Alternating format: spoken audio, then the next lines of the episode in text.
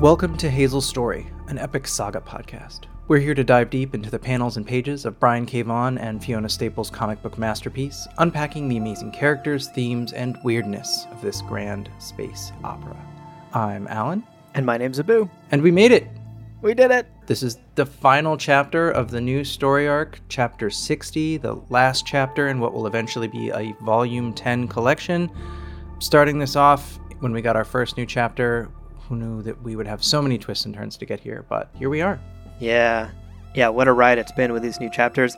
But before we slip up and say too much, folks, huge spoiler warning.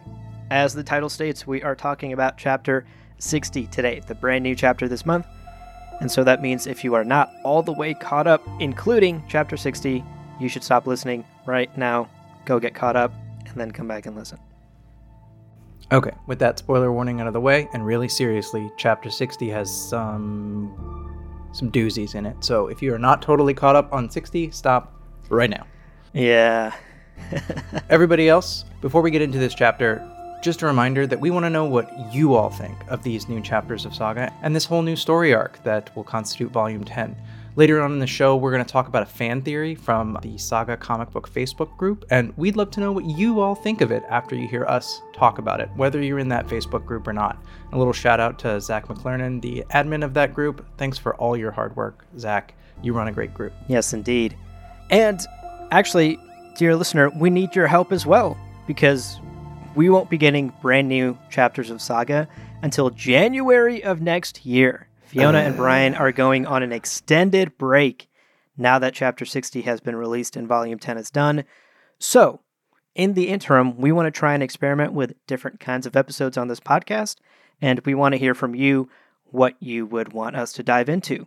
Is there a favorite character that you think deserves a deep dive episode? Do you think we should investigate a certain species in the universe or some other vague lore detail?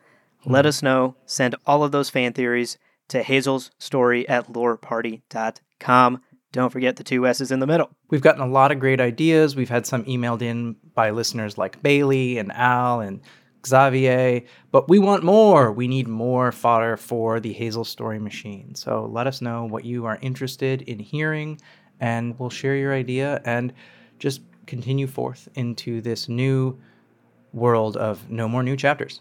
Yeah, it's going to be a long one. We have to wait again. I feel like Saga fans at this point are pretty good at waiting. Yeah, just as a reality check, because there's been some folks very mad about this extended hiatus.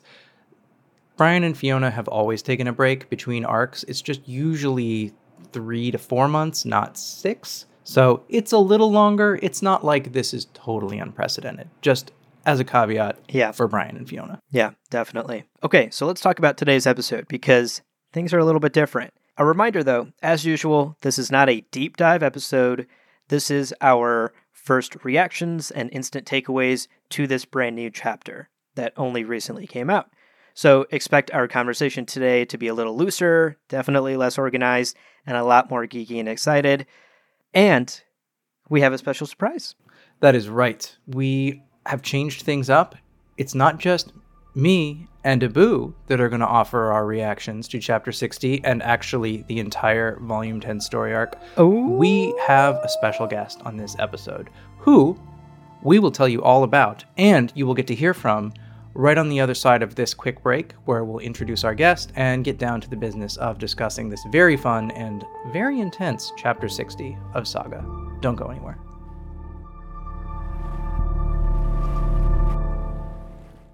Another day is here, and you're ready for it. What to wear? Check. Breakfast, lunch, and dinner? Check. Planning for what's next and how to save for it? That's where Bank of America can help. For your financial to-dos, Bank of America has experts ready to help get you closer to your goals. Get started at one of our local financial centers or 24-7 in our mobile banking app. Find a location near you at bankofamerica.com slash talk to us. What would you like the power to do? Mobile banking requires downloading the app and is only available for select devices. Message and data rates may apply. Bank of America and a member FDIC.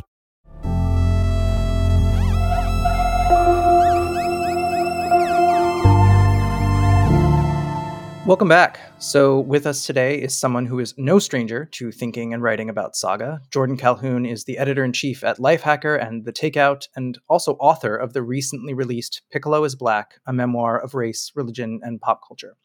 He also also has a very good newsletter from the Atlantic called Humans Being, where he writes about pop culture and games and TV and just all sorts of fun stuff. Mm-hmm. And one of the very first editions of that newsletter, Jordan, you wrote was entitled "Why You Should Read Saga." Aside from me begging you. So clearly, you're a saga fan. We're here at chapter 60 of this book, and we would love to know what was your sort of first reaction to chapter 60, and maybe also the arc of new chapters from 54 to 60 since the book came back from hiatus. Well, thanks for having me on the podcast. Thanks for that generous introduction. I am really happy with this arc and how I think Brian K. Vaughan is very good at emotional pacing. Mhm. So I would juxtapose this against a very recent thing that I've just finished watching a week ago, which was Stranger Things. Mhm. A show like Stranger Things, the emotional high point is always happening, which means that there's not an actual emotional high point. It's always on 10. There's always some like dramatic scene that's that, that's supposed to have some type of emotional resonance. Mhm. BKV does something different in this issue and in this past arc where the culmination of this issue, and I assume that we're talking spoilers candidly, right? Oh yeah, openly. Yep. So the culmination of this issue is obviously, you know, Hazel losing her shit over these memories of her dad dying. Mhm. And that was the type of emotional height that I think many lesser writers would have started with. Mm. You know, after Marko dies at the end of 54, you would expect to come back and to have the emotional weight of the comic be based in what our emotional reaction was, which is, oh shit, Marko just got killed. Yeah. Right? Like this this is a big deal. Instead, BKV does the opposite, where he's not only downplaying Marko's death in the beginning, like both to audiences and to the characters within the show, but they're like actively shitting on Marko. they're like pissing on his grave. They're having Right. sex, making fun of him. Yeah. They're they, they're carrying around his skull. They're crushing his skull to do a magic spell. They're completely dismissing him as this unimportant character, even though we know he's important. And eventually, like the prestige of it all, the trick of it is that you just start to go with what the characters are portraying. And then it's not until the end, or this most recent issue, Mhm. where you're like, oh no, it was, it was just as, as big a deal as I thought it was. It just is showing up now in this climactic scene. So I think it was really good emotional pacing to sort of downplay Marko's death Yeah. until the end to see how hard it actually hits Hazel in the same way that many of us will downplay our emotions and downplay our reactions to things that are deeply traumatic or deeply difficult for us until we reach a breaking point and then show Hazel reveal that it was that big of a deal. Yeah. And it sounds like that pacing worked for you. It did work for me because I think the alternative would have been fan service. I think the alternative would have been like everyone is flipping out because Marko died and everyone loves Marko and this is a really really big deal. I think it's swinging for the fences to do what BKV did. And I respect that. I res- like, I think it takes more courage to downplay that and I think it would have been easier and I think most writers, probably myself included, would have tried coming back to it with the scene of you know Marko's funeral or people Yeah. crying, bawling over Marko's death. Mhm. And there's a scene where it's raining and it's dark and everyone has their umbrellas and it's like really you know this supposed to be this like dark, sad, traumatic thing and trying to pick up on where we left off, which all, which which was at a ten, right? Like we left at a ten in emotional height, and I think that picking up at a ten would have been what most writers did. I am totally okay with trying to downplay it and trying to trust the audience to feel the emotional weight later on. Yeah. And how, how was that end of chapter 60 for you, those last couple of pages? I think I speak for all of us when I say that hit hard. How did that hit you when, Yeah. you, when you flipped the page and just saw first the rocket ship tree on fire, but then Hazel's just utter breakdown over the next few panels and pages? Yeah, I think it hit the way that it was supposed to. It was, I mean, to, to see the flashbacks and to see Hazel just like screaming daddy and then Alana being like, you know, your dad's not here. Like that, Yeah. to see her have that complete break is, again, the type of break that we were feeling at the end of 54 and that most people probably expected 55 to pick up with. And I'm glad that it was like, patience, patience, pay. Okay, now, like this is when it's happening. And it gives some build up to it. I think that this arc overall is a foundation. It's a building arc. Like nothing mm-hmm. significant happened in this arc. We met characters that were, you know, they're going to be passing, you know, an- another crew of journeymen passing through this story. None of them, I think, are going to be like very, very significant. But it set a foundation that the rest of it will build on. And it ended up doing its job, I think, in getting us reinvested in the characters, reacclimated to the characters and what their personal story arcs are going to be, what their personal struggles are, and then continuing what will pretty predictably be more Brian K. Vaughan emotional manipulation.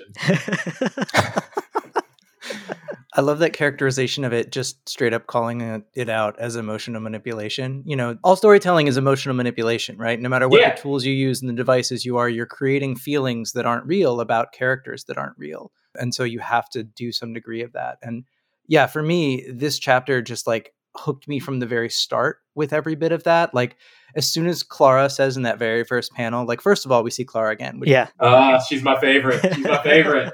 That's amazing. It's amazing to know that, that Klara is your favorite character. Uh, Abu is a goose guy. Yes. Um, nice. And, nice. Uh, I, I go back and forth between Marko and the Will. I think I'm more of a Marko guy now. I didn't have a kid when I read this book the first time, and since mm-hmm. the book went away and came back, I now have a daughter who's turning five this week. Mm-hmm. So I'm like in my feels about Marko. But seeing Klara again, and then she says the thing about she references her own arid snatch, and it's just like, like fuck yeah, Klara. like so you're immediately you're excited and elated and then the elation just kind of builds through the whole chapter with all these little nuggets that are almost kind of fan service right you get the like guard in the prison with the D. Oswald heist tattoo so you're yeah. like oh yes like there's a cult of D. Oswald heist that's amazing and then you get this like fan service stuff of the Chuck E. Cheese showbiz pizza scene. Abu and I talk about this in the podcast all the time when there's stuff from our mundane world that gets represented in the saga verse, just how delightful that is. Yep.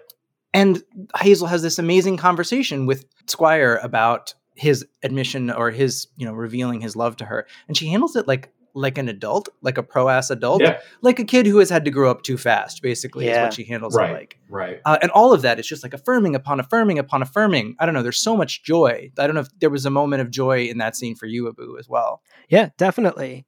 I mean, first of all, I just want to call out the incredible looking water monster ice hockey game at this arcade that I really want to play. that looked like so much fun. But yeah, that that whole Chuck E. Cheese scene. I mean, obviously, again, speaking to BKV's emotional manipulation, he's setting us up for the downfall of the tree on fire and the breakdown at the end by bringing us up and giving right. us this scene where, you know, that sort of red. We don't quite know if it's a red herring yet. We don't know if it's totally resolved, but the squire professing his love for Hazel seems to have been solved in a pretty mature and grown up way, where Hazel has expressed her feelings and Squire has seemingly accepted them, and they've they've moved on from that, presumably. And so, yeah, we're like riding this high for most of this chapter until, like Jordan is saying, boom, the other, you know, the other shoe drops, and we get to those final couple of pages.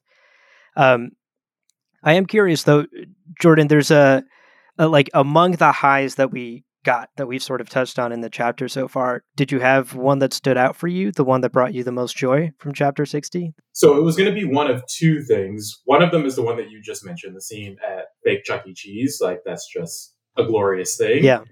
But since we already mentioned that, I'll go with the other scene that stood out to me. And it's going to take some context probably to explain why it would stand out. Mm-hmm. But there's a scene where Alana and Hazel, they have their medallion and they're selling for the first time again. And Hazel is holding these two boxes in the air saying, Behold, ladies and gentlemen, and other kinds of people, like basically starting to do their sales pitch. And she's really happy and she's there with her mom. And then, of course, like the police come and they have that interaction. Yeah. But that panel where Hazel is with her mom and happy is a good example of similar to the Chuck E. Cheese thing. Like where there's a moment of peace and happiness yeah. amongst what you know is going to be taken away, right? You, like you know that there's going to be chaos, you know that there's going to be turbulence, and it's going to be terrible. But those brief flashes of peace within all of the the chaos are those things where it's like, oh, life is worth living in this moment. This is the thing that we're losing when things are turbulent. These are like the short, brief, happy moments of wonder. It makes me think of a lot of times when I'm reading Saga, emotionally, the thing that I think of is have either of you played The Last of Us? Oh yeah, I just finished The Last of Us 2 like a month ago. Okay, so you you are you are very recent in like that those feelings. Yeah, yeah, yeah. so like there's moments in The Last of Us and The Last of Us 2 where you know there's a giraffe in the city. Oh, have this yeah. moment of quiet wonder. Or there is Ellie playing the guitar to a, a girl that she has a crush on. Right. And that's another quiet, peaceful. Like there's these moments of peace in what you know. Ellie and Joel in the museum with the astronaut thing. Yeah, exactly. Exactly. Like there, there, there are the moments where you know it's temporary. You know it's a dark world. You know the whole shtick of this type of story is that it's going to crush your heart. Like that is that is the goal of of these types of stories. Yeah. They're going to break your heart. They're going to build you up, and you know that they're going to break your heart afterwards. And those quiet moments are the ones that are they feel peaceful. They feel like an oasis in the middle of the story. And I always like try to cherish those moments in the stories because that will. I mean, it's it's a great feeling of peace and happiness, but it's also the other side of the heartbreak that I'm going to feel later on Right. that peace and happiness is taken away. So I love those transition scenes, and BKV has a good number of them where, like, suddenly in the midst of all of it, you know, there's there's a moment of happiness and wonder. Well, there's even with this scene specifically, it calls back to the first scene in the first chapter from this volume, right? At the beginning Yeah, of chapter yeah. 54, Hazel and Alana are out in the marketplace illegally selling their baby Yep. formula, and the cops roll up and like basically hustle them and they lose all their product and it it's super awful. So it feels like that's what they're setting up, right? Like you get this moment of joy and then the cops come in and they're going to fuck them up, but instead She Alana gets out that medallion. display this medallion and it's this moment of triumph so you get those like undulating curves of emotional appeal where it's like super high peace with with hazel and her boxes and then the cops show up and you're like oh fuck this is where the shoe's going to drop but then it doesn't because you never want your narrative right to just go straight line up and then down. You want those little ripples because that's what keeps the interest going and Yeah. yeah, th- it's just Keeps all throughout for sure. yeah. Well and and you know the callbacks the way that this book uses callbacks is are is always super amazing. I don't know. Abu and i tend to gush about this story Yeah, just a little bit. Just a little bit. just a little bit i will say so i because apparently i felt like i needed to engage with more fan community beyond the folks that listen to this podcast i joined there's a facebook group that has about 5000 people in it that read this book and i joined the group recently Yeah. and there was somebody posted something about this arc that had me thinking and sort of rethinking about how i feel about it and somebody posted quote saga went from my most look forward to comic to just another in the stack. Hmm. like somehow it's like it used to be for me it was also i used to look forward to this book coming out because i read this book month by month since it started in 2012 and so i used to look forward to this more than anything else. And i still look forward to it more than anything else. So i read this post on facebook and i was like what is it here that has folks so i don't know like critical of what i still think is an amazing work of art right? Volume 10 is not my favorite volume right? If i was going to rank all 10 volumes 1 through 10 i wouldn't put 10 this this volume as the top of that rank but i wouldn't put it at the bottom either. So i i, I wonder if either of you have any theories why at the end of this arc there's a little bit of backlash that feels like it is happening and it's weird. I would say that it's the the natural outcome of success, especially after a long break. Like Hmm. anytime that you're going to have a hiatus that lasts as long as it does, and you have all of the anticipation on will it be great, will it be great, will it be great, then you come back like it's yeah, it's it's it's going to be hard to meet people's expectations, which is again why I would go back to the bravery that it would take as a writer to not play into that and to try to have a super climactic, you know, action packed first arc returning. There's not huge things that are happening. It's playing the long game, right? So like Mhm. people's reaction to if it's a negative reaction to this fragment of the story, well that's all it is, is a fragment. This is Right. a very very long play. Yeah. So it's it's really like, you know, staring at a piece of bark and not looking at the entire forest. So I'm very, again, I'm very happy with the way that he approached this arc and not trying to make fan service out of it too much and not trying to make it this emotionally high thing. If you have read, like, I don't know, Y: The Last Man is still mm-hmm. like, that's the thing that I will rival Saga with, another Brian K. Vaughan series. It's, you know, they're, they're the, the emotional rise and fall that you were describing earlier, Alan, like that is definitely present through Y: The Last Man. And if you're looking at any single arc, it may or may not be your favorite arc, but it's all building towards something. Right. And this entire thing is building towards something. So I think that sometimes when people are offering comic criticism, and I, you know, did this myself when I was reviewing comics, it's so easy to look at a single issue and to critique a single issue, but that would be like looking at a single frame, a single like yeah, uh, a single scene and talking about how that scene was successful or a failure when you don't know the entire context of that episode or that movie. So it's actually really lazy whenever I do that. I think whenever other people do that, it's incredibly easy to critique a piece of something when you don't have the full picture. And we inherently in comics, since it's spoon fed one issue at a time, don't have the full picture. You have to give a little grace there. I think you have to give a little bit of like, I am trusting. I'm still in. I am trusting the process and I'm going to see where this goes. If it gets uninteresting enough where you're like, I'm out, I'm bored, then okay, that comic failed for you because at least it, it, didn't even hold your interest to continue right. to see where it's going. But so long as you're still in and invested, then you're like, all right, I'm along for the journey. I'm trusting that this piece will play into a bigger picture. And I think so far, the way that this arc was written and where it ends with Hazel breaking down and understanding the weight of her father's death, the way that the audience felt that, I think that that was done really well. And that leaves me confident that, like, yes, this is. he didn't suddenly forget how to write. like, yeah, they, there's right. there's there's a plan here. There's a story that's being told, and I am in the middle of that story. Yeah, and I think to your point, Jordan, that setup is maybe something that's also like people have waited years for the continuation of this story and what we've gotten in these past few new issues in volume 10 now has been set up right? Like characters like bombazine are introduced but we don't know much about him yet mm-hmm. and these new characters are coming in.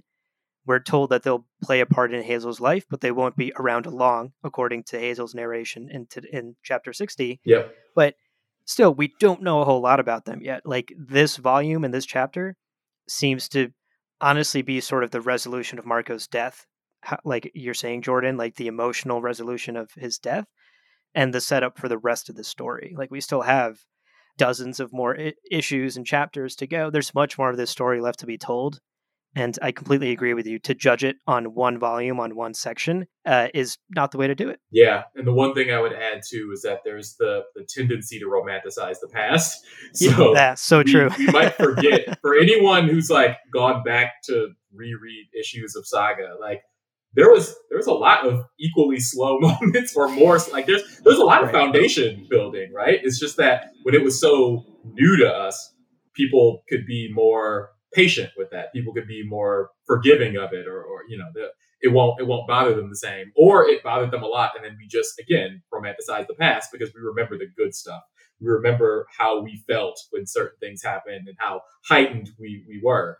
But this type of pacing isn't new. This type of foundation building isn't new. It's happened a lot in this series. Yeah, we just finished our deep dive into volume five on this podcast, and I would argue Volume Five is more disjointed and weirdly paced than Volume Ten is, honestly. So yeah, uh, you know, well, and there's even the problem that lots of folks read this book binged. They binged through the volumes during the hiatus, and now all of a sudden they're forced to slow it to the pace. Especially if you're not a regular comics reader, the idea of reading something, you know, 22 pages at a time feels it's brutal, brutally abysmally slow, and it's like, you know, I, I think that that will be a test for this book, but I I really think it's the best way to read it because you ruminate on it. I'm not a fan of binge watching or binge reading, and I just think that like it's a really great way to dig into it. Yeah, for sure. Okay, well, with that little conversation out of the way about chapter 60 in this arc, we still have more to talk about, but we're going to take a quick break. Let's stick around, folks, because when we come back, Alan and Jordan and I are going to share our favorite panels and favorite quotes from chapter 60. So we'll see you in a minute.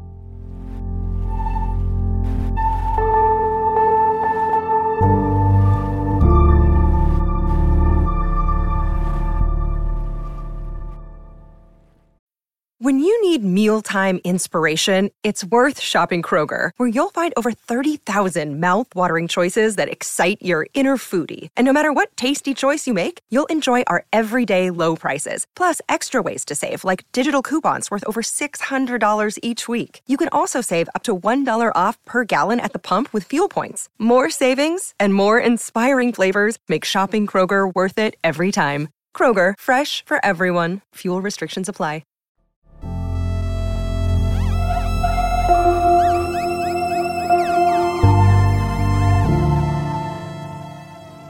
And we're back. Okay, so Jordan shared with us his favorite panel already, which is great. Abu, do you want to talk about what was your favorite panel, or as we sometimes break the rules, series of panels from this particular chapter?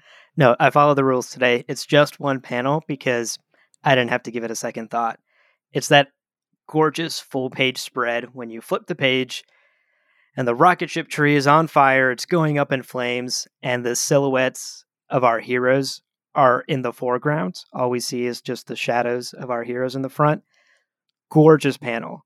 But I mean, like, it's an emotional bombshell, of course. We flip the page and we just see this horrible image, which actually in the previous panel is hinted at. Because if you look at Squire's screen, there's like a glare, there's like a bit of a like flame glare in it. So I like that foreshadowing as well. But this panel just gorgeous artwork like once again we we rave about fiona and her art in this story on this podcast like every single episode but here yet again is another testament to her skill. The shock of just turning that page and seeing that image is visceral and i think the art adds so much more to it. I mean i don't think i'll ever forget this like haunting image of the rocket ship tree on fire and pieces and parts of it, like these wooden chunks of it, sort of falling off and falling apart.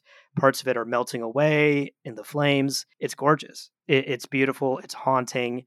There's so much emotion packed into one image. And it's honestly like frames sort of in like a movie poster way, right? Like you could take this one panel, blow it up, and it could be like a movie poster that lives on your wall. And I think again that just speaks to Fiona's skill as a as a storyteller through her art and her skill in hitting us with these bombshells visually. Not a single word is being spoken in this panel. It is just the wide, sort of wide shot, sort of visual of this horrible scene that we're witnessing. Yeah, for me, the panels of Fiona that always strike me the most are the ones that I can hear. Mm. Like I hmm. can hear it when I turn the page, and like I can hear the flames, and I can hear and almost like feel the heat. And like when she manages to have me have almost those sort of like multi sensory experiences. Like that's what I got from this one. And it's funny you mentioned Stranger Things earlier, Jordan. Like this looks like yeah, almost something from the upside down, right? Because like mm-hmm, everything is mm-hmm. all burnt out, everything is all like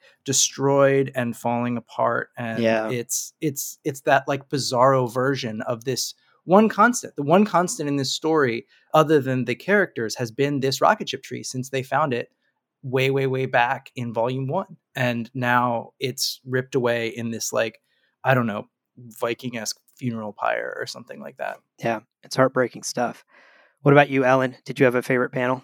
So mine, I broke the rules again, and so often in this book, the panels are like storyboards, and in this one, it's the series of panels that Fiona does of. I think you talked about this a little bit already, Jordan. The series of panels that Fiona does of Hazel's little face as she mm. has finally like opened yeah. up the box of grief inside her own heart and just like what seeing this this thing the one thing that has been constant through her like up and down all over the place life is ripped away from her and it starts out as this very like quizzical face and then it cuts to her initial shock and then the next face is her like eyes starting to well with tears and then it's just the grief the grief just yeah. rolling down her face and, you know, I reference on this podcast a fair amount. I have a small child. She's about to turn five. And it, nothing else has really hit me as hard other than when Marko actually died in 54 as yeah. these panels. And this maybe even hits harder just because I see how much pain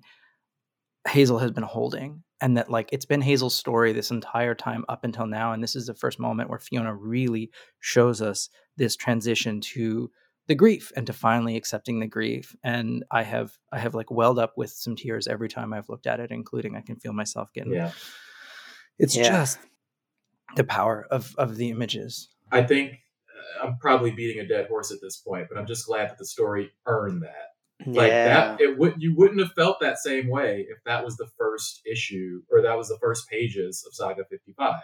Mhm. Like you can't stay at a 10 from years ago and then be starting at a 10, you know, Right, in 2022. It just wouldn't carry over that long. So they made us earn that by her suppressing that box of grief until it opened up at the end of the arc. I, I it's yeah, I think it I think it hit appropriately. Yeah. Yeah. You're so right. I am curious what everyone's favorite quotes are. Jordan, did you have a favorite quote from chapter 60 that really struck you? Yes. Okay. So I'm going to pass on the obvious one, which would be my girl Klara saying, I know my rights and I don't owe you a whispered tweet for my arid snatch. That would be, that would be too easy, too obvious. And that, that's just a good line. And there's nothing that I can comment on there narratively. Yeah. That's just, you know, clever Mhm. and fun and Klara. Like, I, I love that. One of the quotes that I do like that made me think of something narratively is in the scene they're like she's like picking up a jock strap Mm. and Hazel is narrating and she's saying basically not to remember their names. It goes, Our rocket's late, latest passengers turned boarders were former bandmates, Drankin and Hector. Yeah. But it's not like you need to remember their names or anything. They wouldn't be with us much longer. And I really like that foreshadowing for two reasons. One is that he, he does this quite a bit where he'll sort of mention, you know, he'll, he'll allude to the fact that someone will either leave or otherwise die.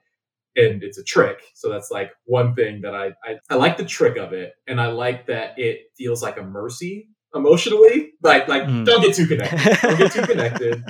They're not going to, you know, they're, they're not going to be with us that long. So that's, that's one thing that I enjoy, the, the mercy of it.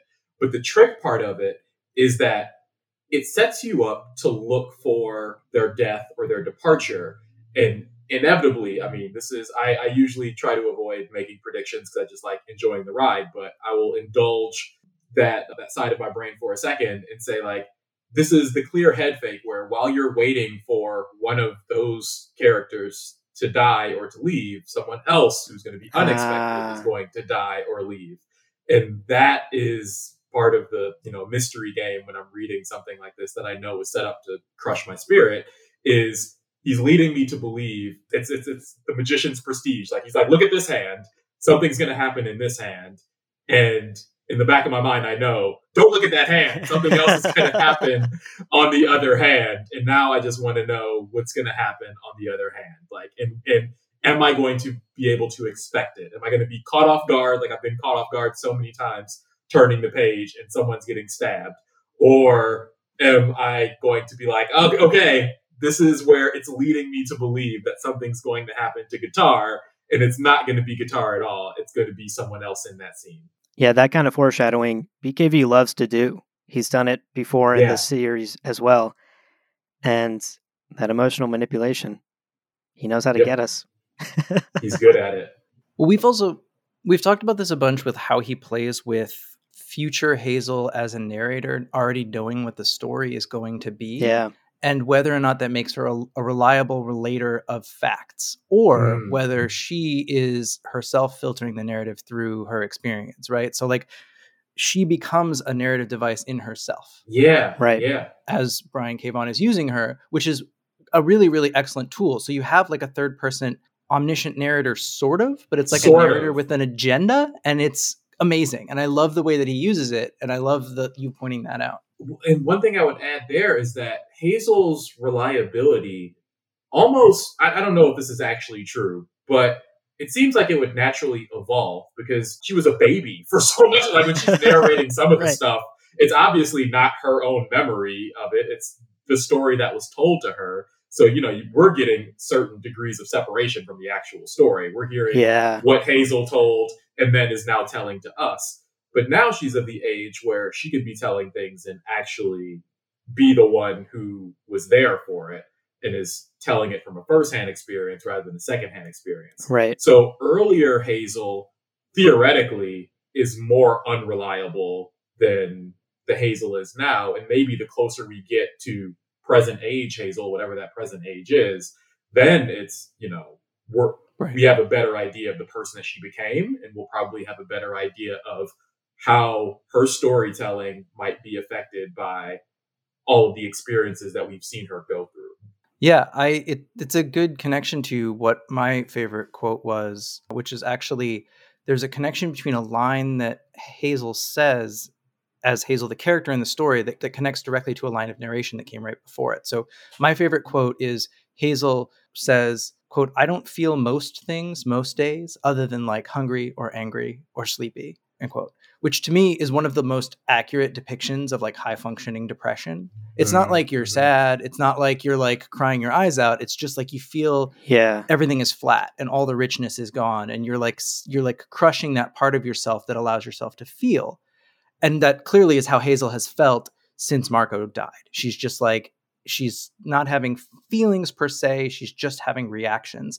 And it connects directly to there's some Hazel narration right after the scene that you were just talking about where Hazel says even as a little girl, I could sense that mom had enough going on without also having to worry about my dumb problems, so I kept them to myself. Uh, so, like within the same chapter, you have Brian saying she's keeping all of her problems to herself, and then you see directly what that's causing, which is these emotions that are being suppressed, and she has high functioning depression, and it's because she's repressing all of this grief and emotion. And so it's like we're running into that. We're getting closer and closer to like self aware Hazel and Hazel in the moment. And at some point, they're going to have to meet. And we're going to wonder, like, how are they going to deal with that? Where will that time jump happen? Or is this old Granny Hazel who's been telling us this story all along and we're going to get some terrible, like, God, I was about to say how I met your mother thing. or something. let's let's not speak that into existence. Don't set us up for that disappointment. no, no, no, no, no, no, no. Abu, what, what about you? What, what was what was your favorite quote? well, that was my favorite quote too. Oh shit! you basically spoke exactly what I wrote down in the script as well. That quote where she talks about this like high functioning depression that she's feeling.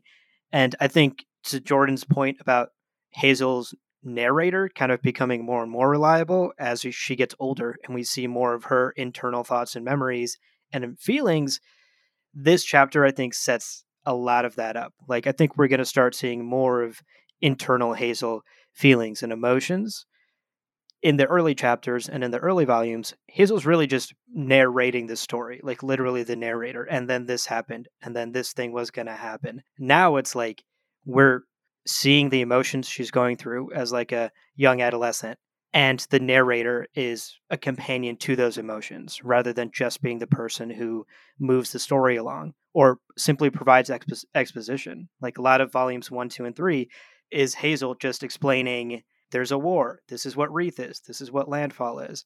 And there's less and less of that as we start to now turn towards more emotional Hazel and seeing more of what her internal struggles and thoughts are. And I think I think we're seeing the narrator sort of evolve in real time as Hazel gets older and older as well.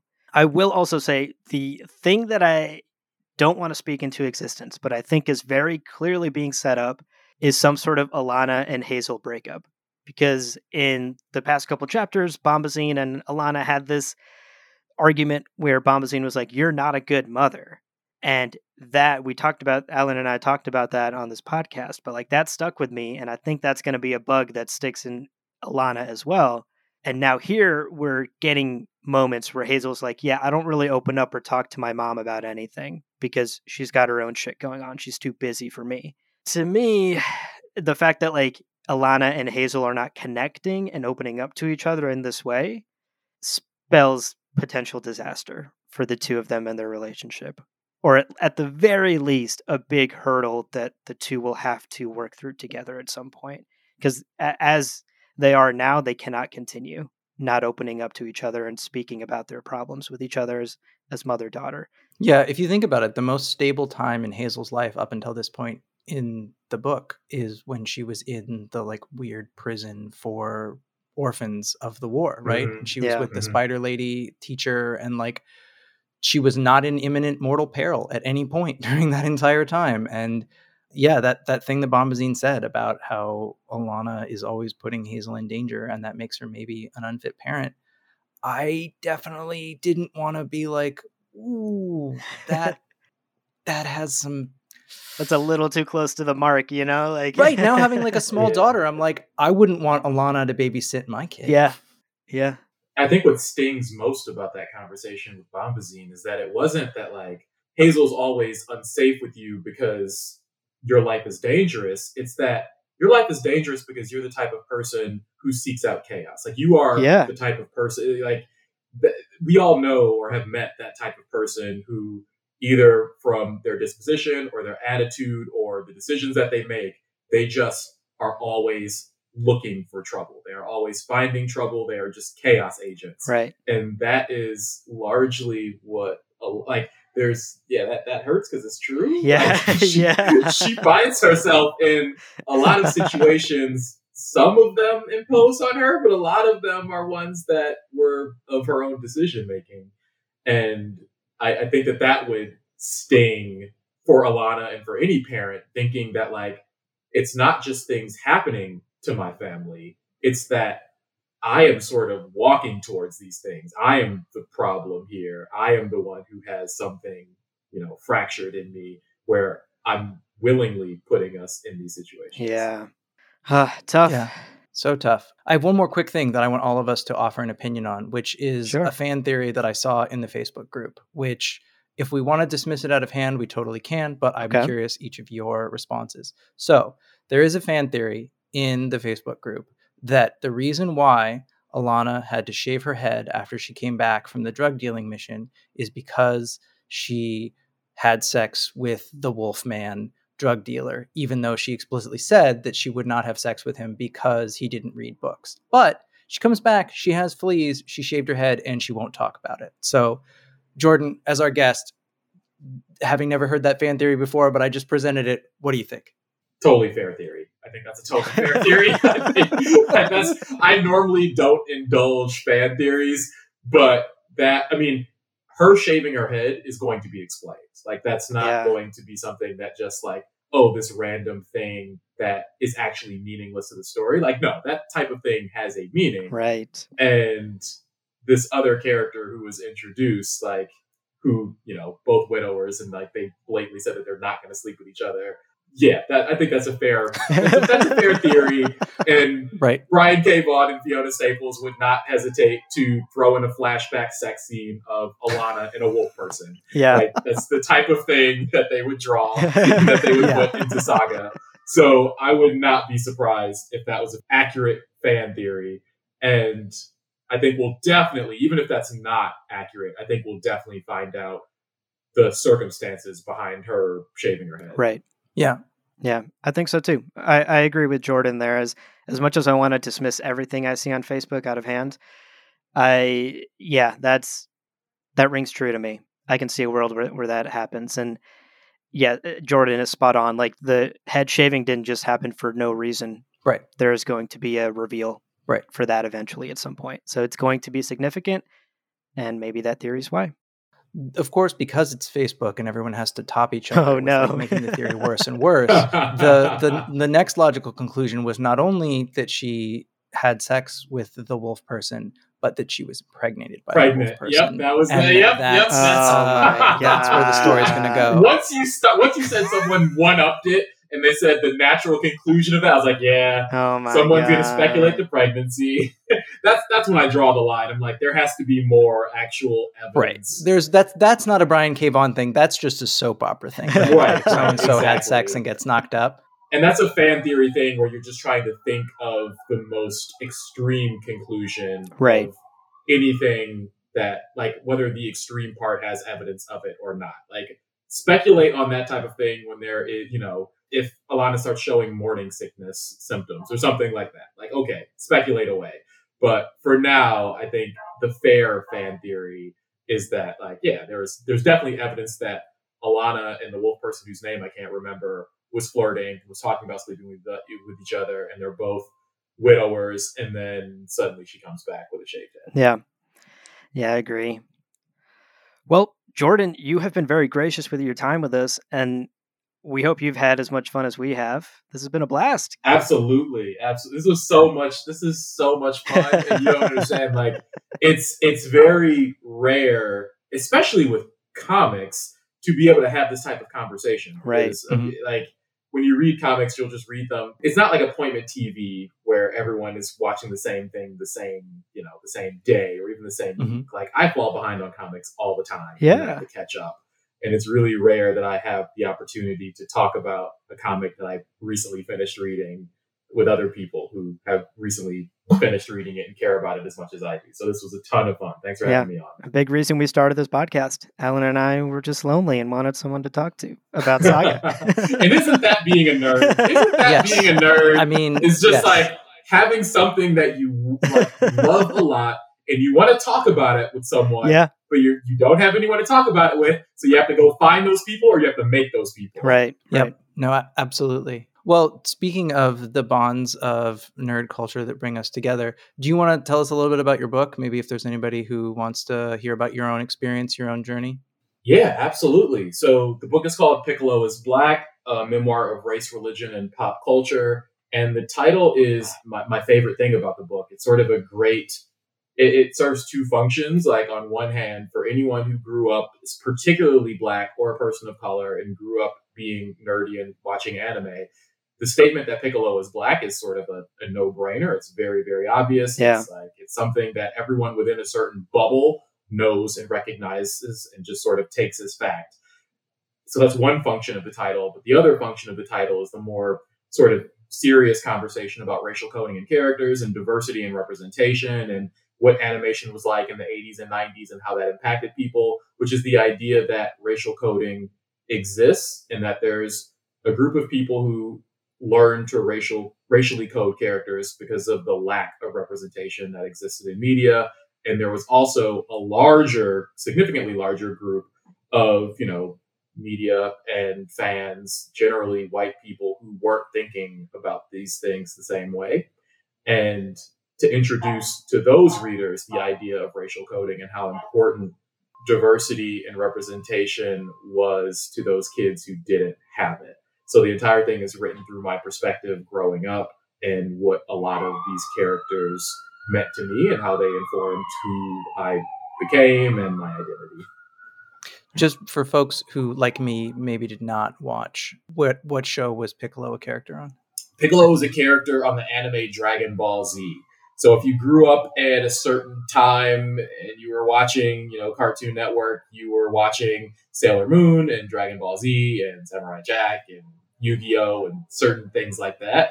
And Piccolo is one of countless characters who a lot of us sat down in front of the TV and saw them as a black character, whether it's Piccolo, whether it's Martian Manhunter, whether it's Knuckles from Sonic the Hedgehog, or Ursula from The Little Mermaid, or Goliath from Gargoyles, or Max from a Goofy movie. There are plenty of characters who are all coded as black, even though they weren't written as explicitly black.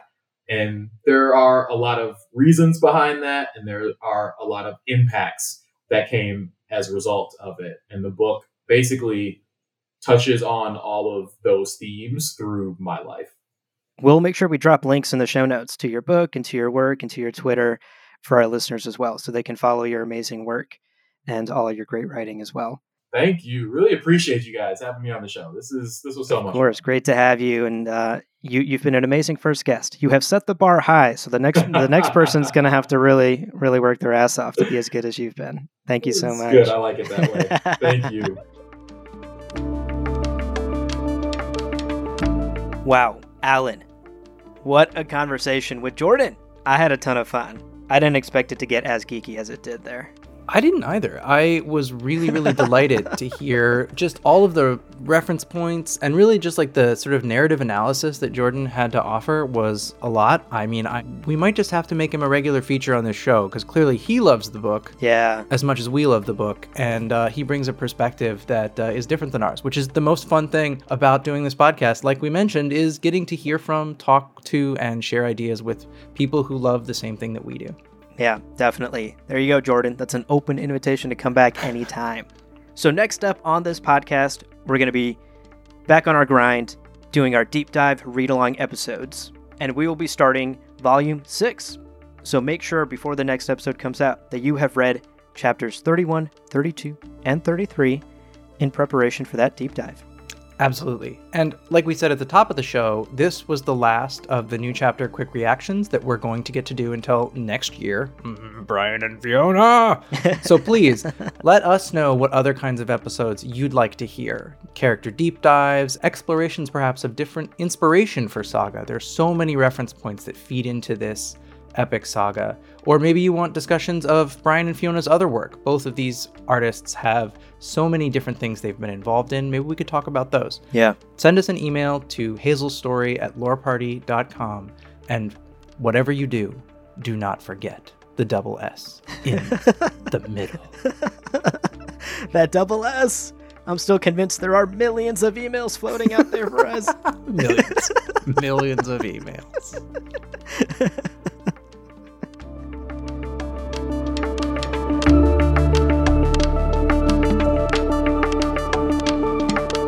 Well, friends, two minds can sometimes improve the odds of a podcast survival, but there are no guarantees. So leave us a five star review on Apple Podcasts and Spotify, and be sure to check out the other shows on the Lore Party Podcast Network on loreparty.com. You can also follow us on Twitter and Instagram at lore underscore party.